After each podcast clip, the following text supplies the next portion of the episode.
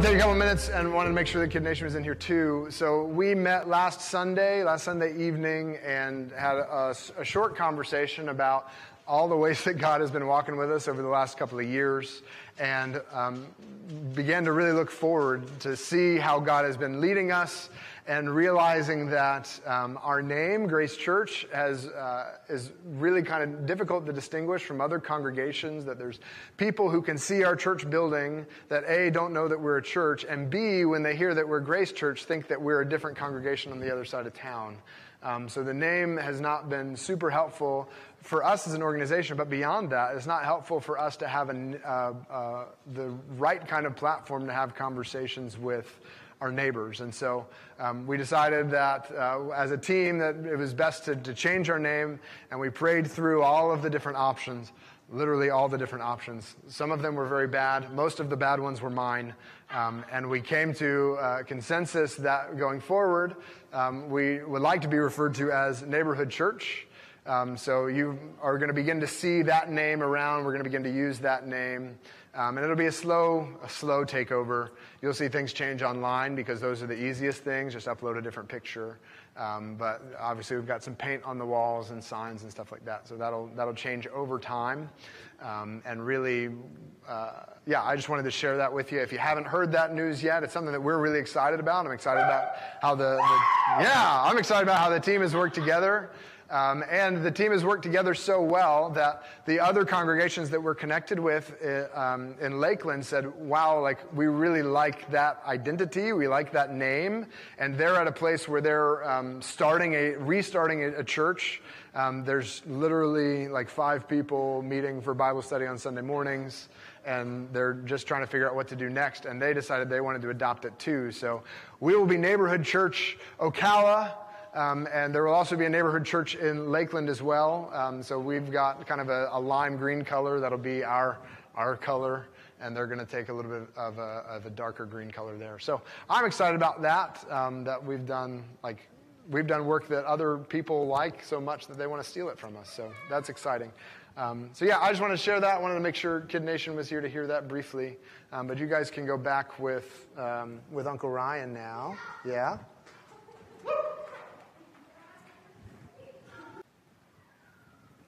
Um, I am excited to be able to, to be sharing that news. Like I, have been working on that project for two years, and um, we've kind of had the name for about a year, and so I'm glad to begin to use it. Like it's it's exciting.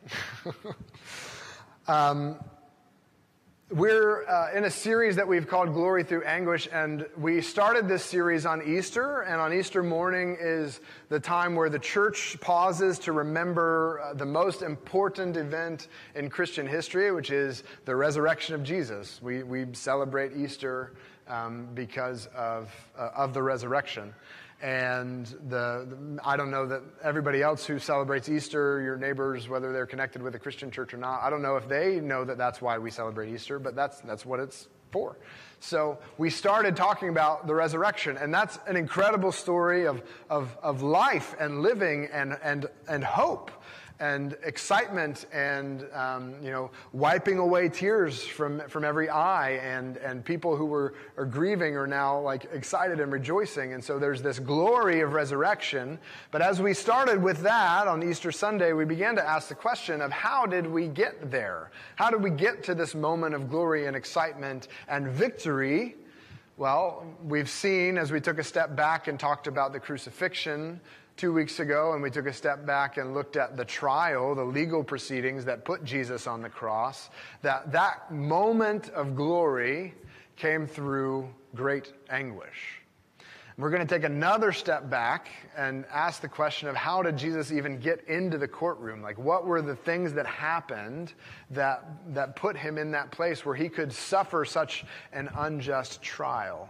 Um, and so that's, that's what we're going to be looking at this morning. And unfortunately, it has a lot to do with his really close friends um, and betrayal.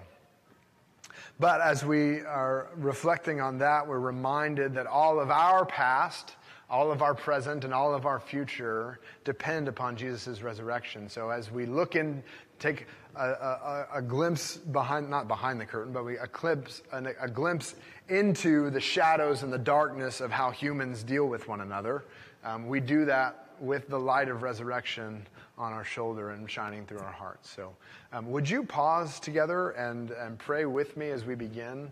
Um, it's our, our habit to pray together the disciples' prayer. Um, that is a model of prayer that Jesus left for us. There's no, no magic words here. Um, but the attitudes that are contained within, we'll see actually today, the attitudes contained within um, shape our conversations with God and they shape our, our attitudes with, with one another. So let's pray together. Our Father in heaven, hallowed be your name. Your kingdom come, your will be done on earth as it is in heaven. You give us this day our daily bread and forgive us our debts as we also have forgiven our debtors. Lead us not into temptation, but deliver us from evil. For yours is the kingdom and the power and the glory forever. Amen. Would you turn with me to Luke chapter 22? And if you'd like to use the blue Bibles, they are uh, there under the seat in front of you. It's on page, I'm going to be on page 1101, 1101. Um, Luke chapter 22, and we're going to begin in verse 35.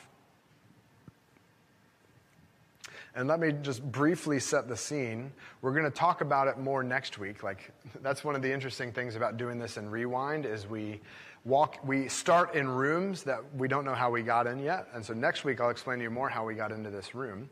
But the setting for the, the, the verses that we're going to be reading is actually in the upper room um, shortly after they've taken what we, know, what we call the Last Supper. So Jesus and his, his disciples are all there, and um, Jesus is having conversations with them. And in Luke chapter 22, in verse 35, and he, Jesus, said to them, the disciples, When I sent you out with no money bag or knapsack or sandals, did you lack anything? They said, Nothing. He said to them, But now let the one who has a money bag take it, and likewise a knapsack and let the one who has, had, who has no sword sell his cloak and buy one. For I tell you that this scripture must be fulfilled in me. And he was numbered with the transgressors. For what was written about me has its fulfillment. And they said, uh, Look, Lord, here are two swords. And he said to them, It is enough. And he came out and went, as was his custom, to the Mount of Olives, and the disciples followed him. And when he came to the place, he said to them, Pray that you may not enter into temptation. And he withdrew from them about a stone's throw and knelt down and prayed, saying, Father, if you are willing, remove this cup from me. Nevertheless, not my will, but yours be done. And there appeared to him an angel from heaven, strengthening him. And being in agony, he prayed more earnestly, and his sweat became like great drops of blood falling down to the ground. And when he rose from prayer, he came to the disciples and found them sleeping for sorrow. And he said to them, Why are you sleeping? Rise and pray that you may not enter into temptation. We'll pause there in the upper room, Jesus begins by a, a, question of reflection. Hey guys, we've been together for a long time. I've asked you to do some crazy things. Remember when I sent you out to go share the good news of the kingdom of heaven? Remember when I sent you and I told you, don't take your wallets, don't pack your trunk, don't take a suitcase. Just take what's the clothes on your back and go out and share the good news. And, and as you go into a new town, pray that God would bring you to a person of peace. And, and as you come across this person, that person will likely invite you into their home and stay with them and eat what they feed you and take the provisions that they provide for you and then go to the next town. Like, don't take anything with you. Don't, don't, de- don't depend on your own strategic planning, but just go. And they're like, he says, when I did that, did you lack anything? No, Jesus, that was like the cool thing. Like every time we showed up in a town, there was somebody like right at the gate who really wanted to bring us in and wanted to hear what we had to say. And they fed us and they made sure that we had what we needed for our journey. Like it was awesome. Like we didn't lack anything. He's like, Yeah. Remember how I know what I'm doing? Things are going to be different. He says, but now, there's a change. What's happening now is different. See, we typically will refer to this scene as the Last Supper. The disciples didn't know it was the Last Supper. Like they didn't get an invitation in the mail that said RSVP, uh, Last Supper. It just was Passover for them. This was, this was a, a regular annual celebration. It was a, a, celebration that they got together with family and they shared a meal together, that they remembered stuff that God had done in the past. It's a, a little bit like our Christmas, like it's a big holiday.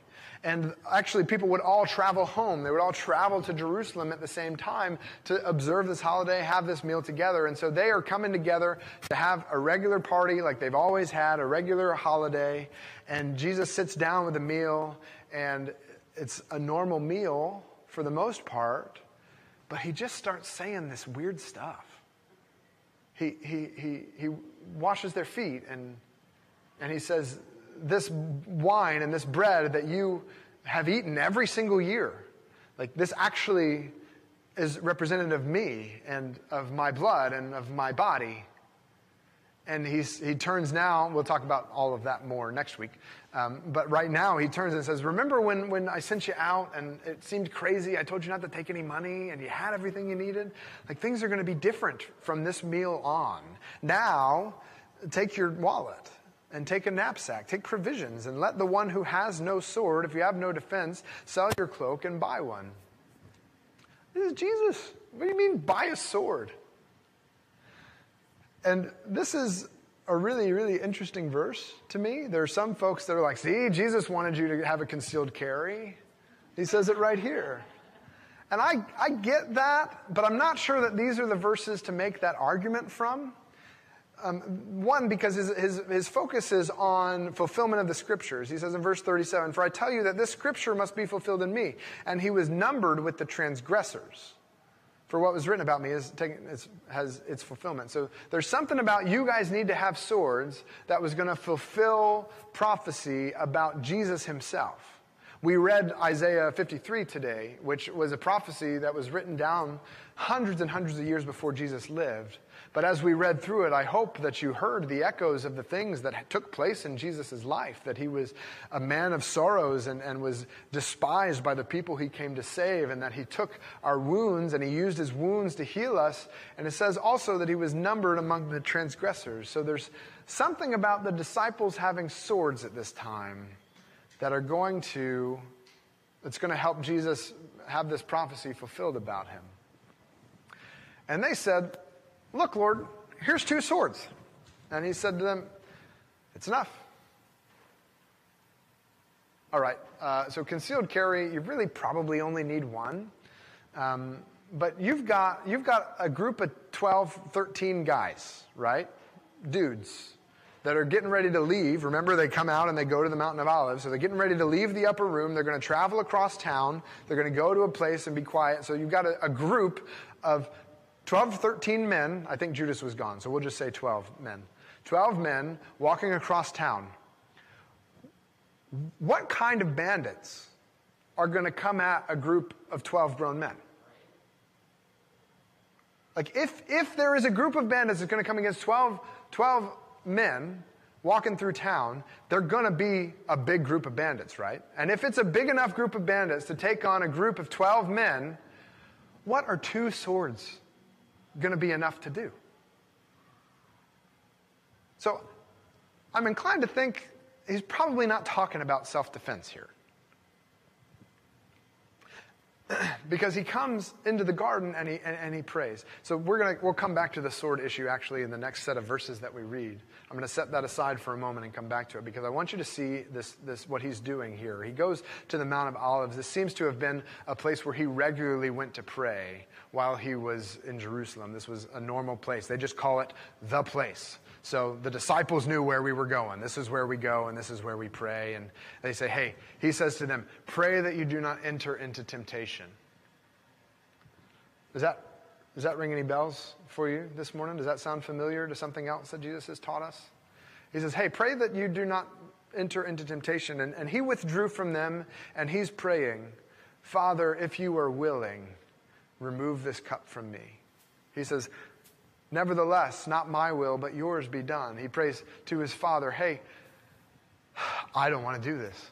If there's another way, if there's another way to save all of creation without me having to drink the cup of your judgment down to the dregs, let's do that. If there's any other way, like, I'm, I'm up for that. But he says, not my will, but yours be done. Here on the night that he's praying and seeking the Lord before um, his, his, his unjust trial and before his crucifixion, he prays, Our Father in heaven, hallowed be your name. Would your reputation be, be above all else? Would you be the one that people look to and, and, and have glory for? Hallowed be your name. Your kingdom come and your will be done on earth as it is in heaven. And an angel shows up to him and strengthens him. I don't think it'd be too far of a stretch to say, gives him what he needs for the day,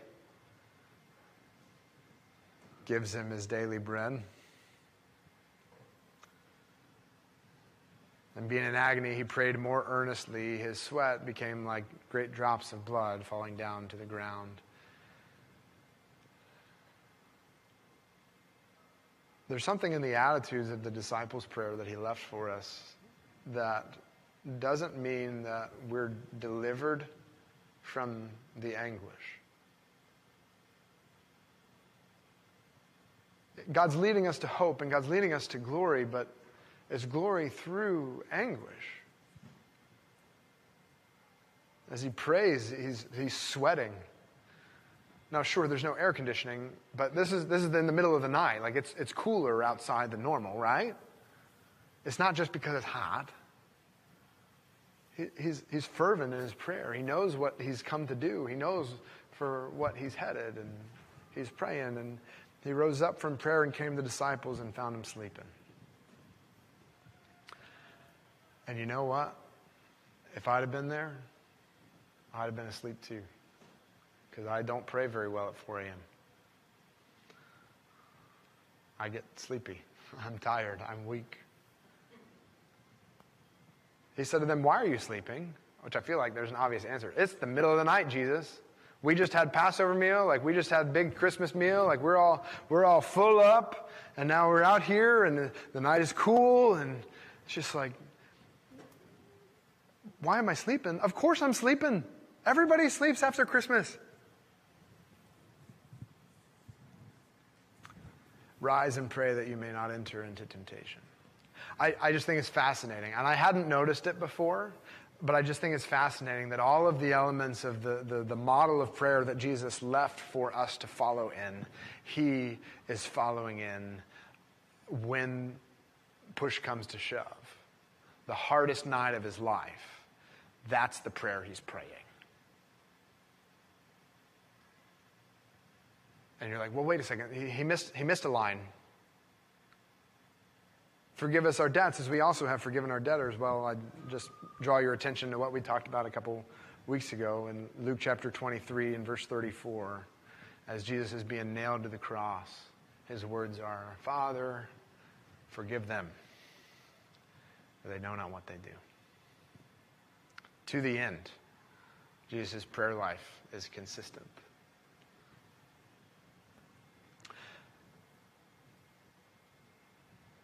And it starts with, it starts with that, that, that, that crux of the question. I think it's the question that we have wrestled with since the garden. Whose will will win?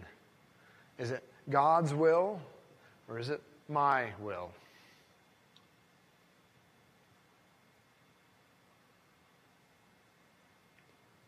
Will we trust God's design? Jesus seems to be pretty familiar with it, and so, so I think he's got the advantage of, you know, great communication with God. And he says, Look, I know what your plan is, God. I know what I'm getting ready to go to do. If there's any other way we can get around this, like I'd, I'd rather do that. I see your design, God. I don't really like it. I'm not looking forward to it. But I trust it. And I trust you. Well, we trust God's design when it costs us. When we say, uh, life's not going to be so much fun if I do it the God's way. Or, you know, what if that person doesn't like me as much? Or what if the relationship suffers if I continue to point them to Jesus? Like, will we trust God's design when it costs us something? Will we trust God's design when it blesses us so much that we can easily forget that it came from the hand of God?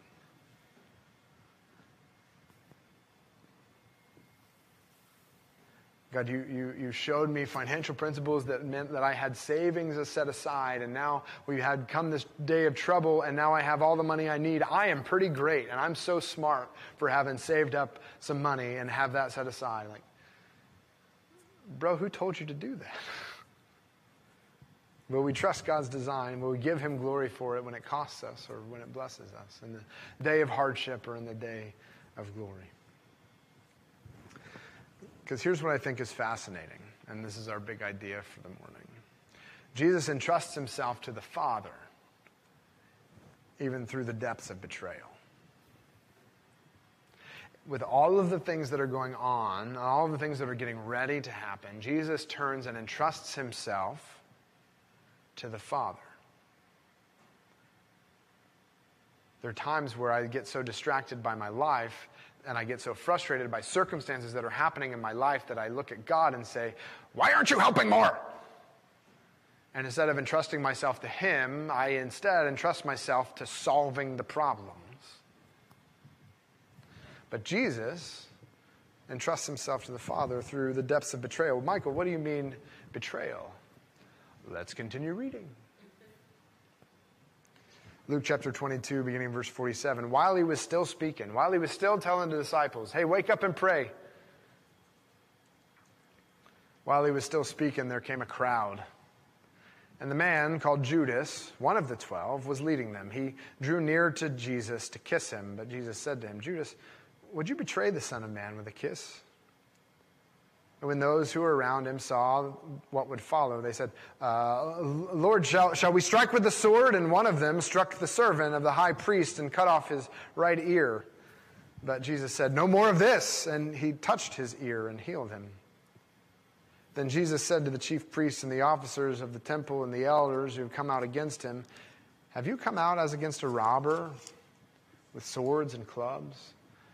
When I was with you, Day after day in the temple, you did not lay hands on me.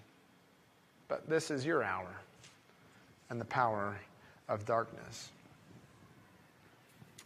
So they're in the garden, they're praying that God would not deliver them into temptation, and a crowd comes, led by one of the twelve. See, Judas had gone off and conspired with the high priests and, and decided that he would betray Jesus.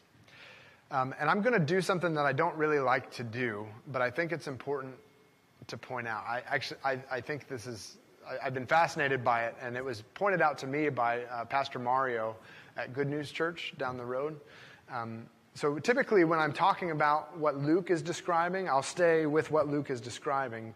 Um, the Bible, however, contains four different biographies about Jesus' life, and they all contain some contain more detail, some contain less detail, but there's something that Pastor Mario pointed out to me in, in the book of Mark that I thought was absolutely fascinating.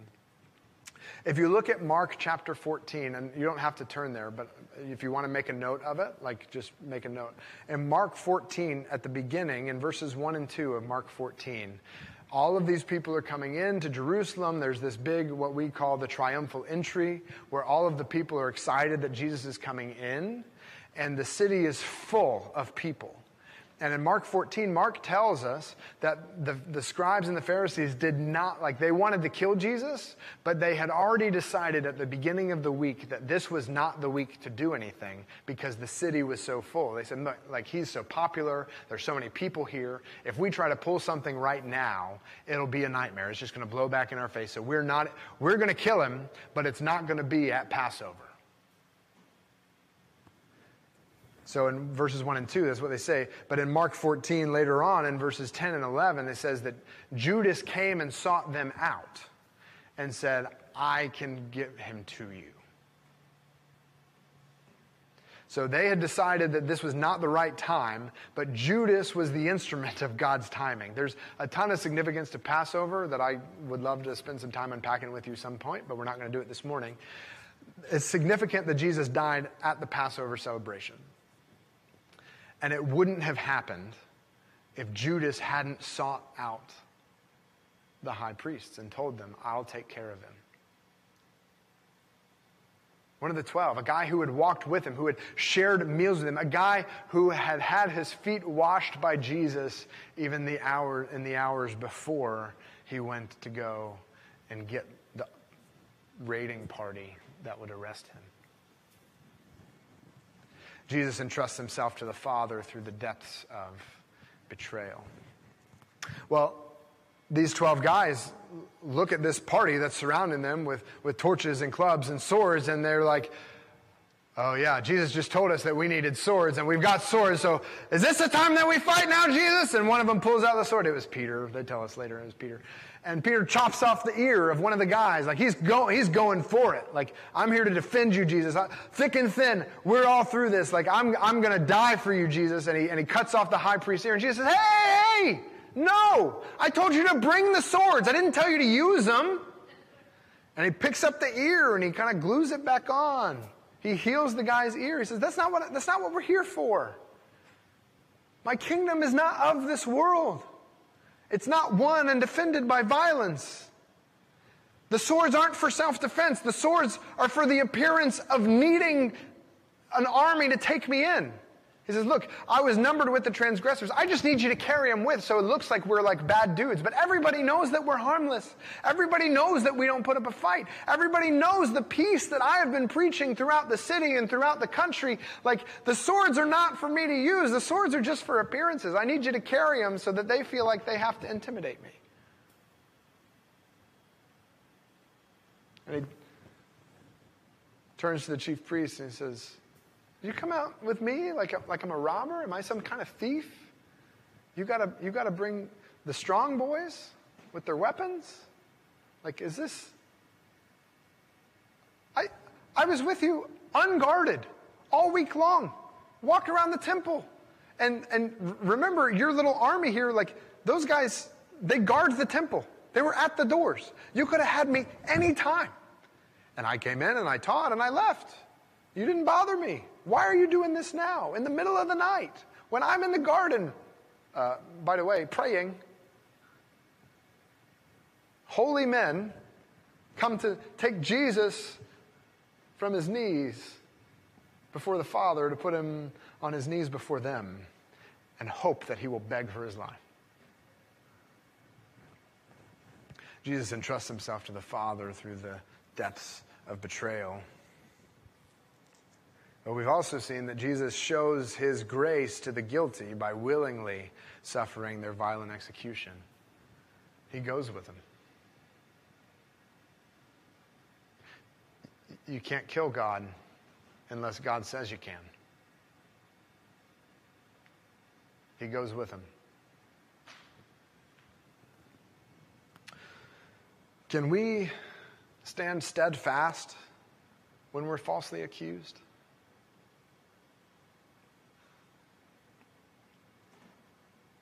Like they're straight up lying. They will continue to lie for the rest of, of, of, of, the trial. They'll continue to lie about Jesus and who he is and what he did and what it means. And they'll make up all kinds of charges and they'll call him all kinds of names. And can we stand steadfast when we're falsely accused? Or does it just get under our skin so bad when people lie about us that, that we have to stoop to their level? We have to defend ourselves. We have to, whatever it is. We read a couple of weeks ago from 1 Peter chapter 4, where Peter says, If you suffer for doing what's right, you're following in the footsteps of Jesus. If people lie about you, if people lie about your motives, if people lie about whatever, when you're just doing right, when you're following Jesus, when you're, you're above board, you're doing everything you're, you know you're supposed to be doing, if people still choose to lie about you, God sees that. If you suffer for doing what's right, you're following in the steps of Jesus. So, can we stand steadfast when we're falsely accused? Because Jesus entrusts himself to the Father through the depths of betrayal. All right, so Judas, like, okay, like, we, we kind of know he was the, the, the, secretary. He kept the money. Like, money corrupts. Like, he just probably was a greedy type of dude. He took a bribe. So, like, yeah, I don't know. Maybe Judas wasn't very upstanding. Let's see what happens next. Luke 22, beginning in verse 40, 54, excuse me. Luke 22, 54. Then they seized Jesus and led him away bringing him into the high priest's house, and Peter was following at a distance. And when they had kindled a fire in the middle of the courtyard and sat down together, Peter sat down among them. Then a servant girl, seeing him as he sat in the light and looking closely at him, said, This, this man also was with him. but he denied it, saying, Woman, I do not know him. And a little later, someone else saw him and said, You also are one of them. But Peter said, Man, I am not. And after an interval of about an hour, still another insisted, saying, Certainly, this man was also with him, for he too is a Galilean. But Peter said, Man, I do not know what you are talking about. And immediately, while he was still speaking, the rooster crowed, and the Lord turned and looked at Peter. And Peter remembered the saying of the Lord, how he had said to him, Before the rooster crows today, you'll deny me three times. And he went out and wept bitterly. So they take Jesus into the high priest's house. Um, and Roman houses are a, a little bit unique. Um, if we'll recall, this is before the lovely invention of air conditioning. And so typically, when they built a house, they tried to let as much air move through the house as possible. And so the house was built around a courtyard, which was kind of open in the middle. And it wasn't uncommon for there to be an outer courtyard that was kind of like the front yard, the front door area, that um, people could come in and out. Like if you were a, a really respected, high, respected person, people wanted to come and see you. They'd come and stand in your front courtyard until you were ready to invite them in to do business in the back courtyard. So the idea, or the way that this works, is they bring Jesus into the high priest's house and they probably take him to the back and they're having their deliberations, they're having their accusation, um, they're doing this trial for hours. But as Peter follows, he just kind of blends in with the crowd, and they come in and they're just in the outer courtyard. And as he's warming himself by the fire, remember it was a cold night, people say, You're, you're with him, aren't you? No, I, I, no. Are, are you sure you're not with him? Like, I, I think I, I, I think you're with him. No, I, I don't know what you're talking about. You have the same accent. You come from the same part of town. You're a Gal- from the same part of the country. Like you, you talk like a Galilean. Like surely you're with the other Galilean that's here. No, it's, I don't know what you're talking about. Other, other biographies will say that Jesus, or that Peter cursed at the girls as they accused him of being associated with Jesus. I don't know the man. And at that time, Jesus in the back of the house looked through the courtyard and locked eyes with Peter in the outer courtyard. And Peter remembered, Oh, yeah, you told me I would deny you three times before the morning.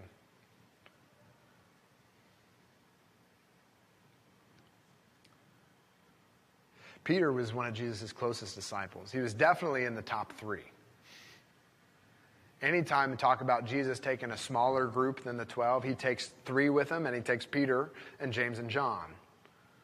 Like, Peter was in the top three of closest friends and closest disciples of Jesus. Like, Judas was in the 12, like that's close, but maybe, maybe he wasn't as upstanding a character as, as the other people. Like, Peter and, and Jesus were close. At the time of, of the rooster crowing, Peter and Judas are on the same level. Sure, Judas went and, and, and made sure that he got arrested, but Peter disassociated himself. He said, I, I don't belong to him. He is not mine. That's not my Lord. That's not my Savior. Like you, he, I have said before, I've confessed before that he's the Christ, but now I don't, I don't even know the man.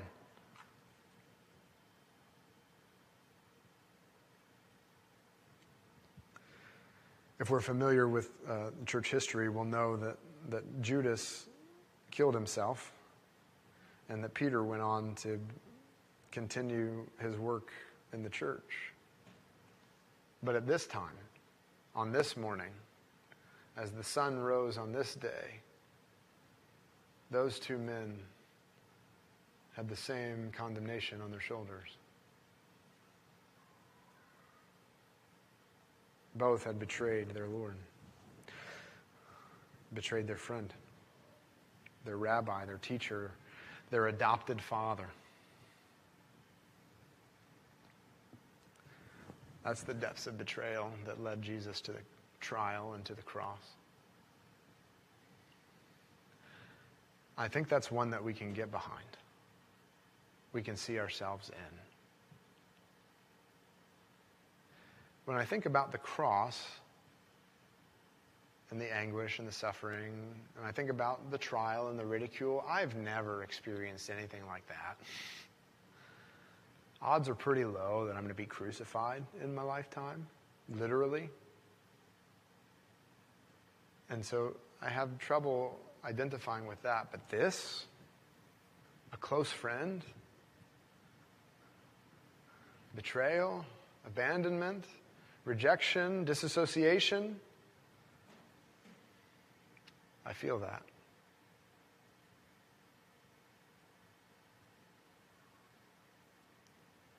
And I'm reminded that Jesus entrusts himself to the Father through the depths of betrayal. In his hours of betrayal and abandonment, Jesus did not say, God, why would you let this happen to me? You must not be good. You must not care. You must be some kind of big meanie. Jesus says, Father, they're doing some wicked stuff. Forgive them. I entrust myself to you. So, will we turn to Jesus even in our failings?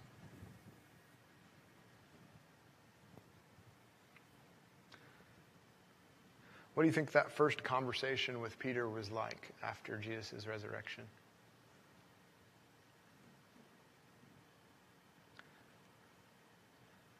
I've already jumped to one biography, so I'll, I'll jump to another one. John 21. Jesus writes about it. And Jesus doesn't walk into the room wagging his finger at Peter saying, I told you, I told you you were going to deny me. You said you'd die with me and you wouldn't even, you wouldn't even be associated with me on that night. I told you. Who do you think you are to deny me after all I put you, after all the times I fed you, all the times we walked here, I healed your mom. What are you, what are you, what are you doing? That's, that's not Jesus' game. John 21, after the resurrection, first conversation with Peter. Hey, Pete, do you love me? Yeah, yeah, Jesus, I do. Um, Peter, do you love me? Yes, Lord. Do you love me, Peter? Three denials and three steps to reconciliation gentle but firm.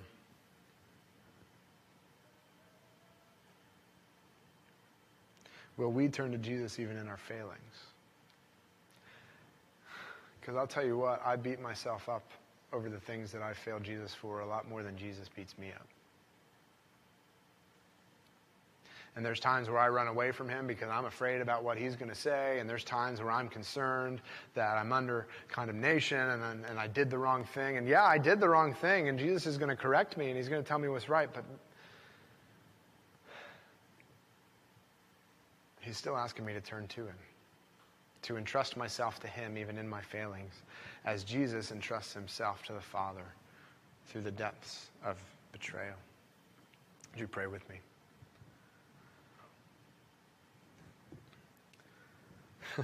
God, we need you. There's, there's no two ways about it. We just do. You know we're fickle. You know our feelings get hurt really quickly. You know we get worked up over little, um, minute slights, people disrespecting us, and we want to stand up and fight back. And if it's on the internet, then we can do it with relative anonymity. And God, you know the depths of our selfishness and self centeredness. And we look at you and we look at the ways that you were betrayed and we look at the ways that you kept your mouth shut and we look at the ways that you slowly and graciously restored friendships with people who had betrayed you. God, we look at that and go, that's God stuff. I can't do that after what they did to me.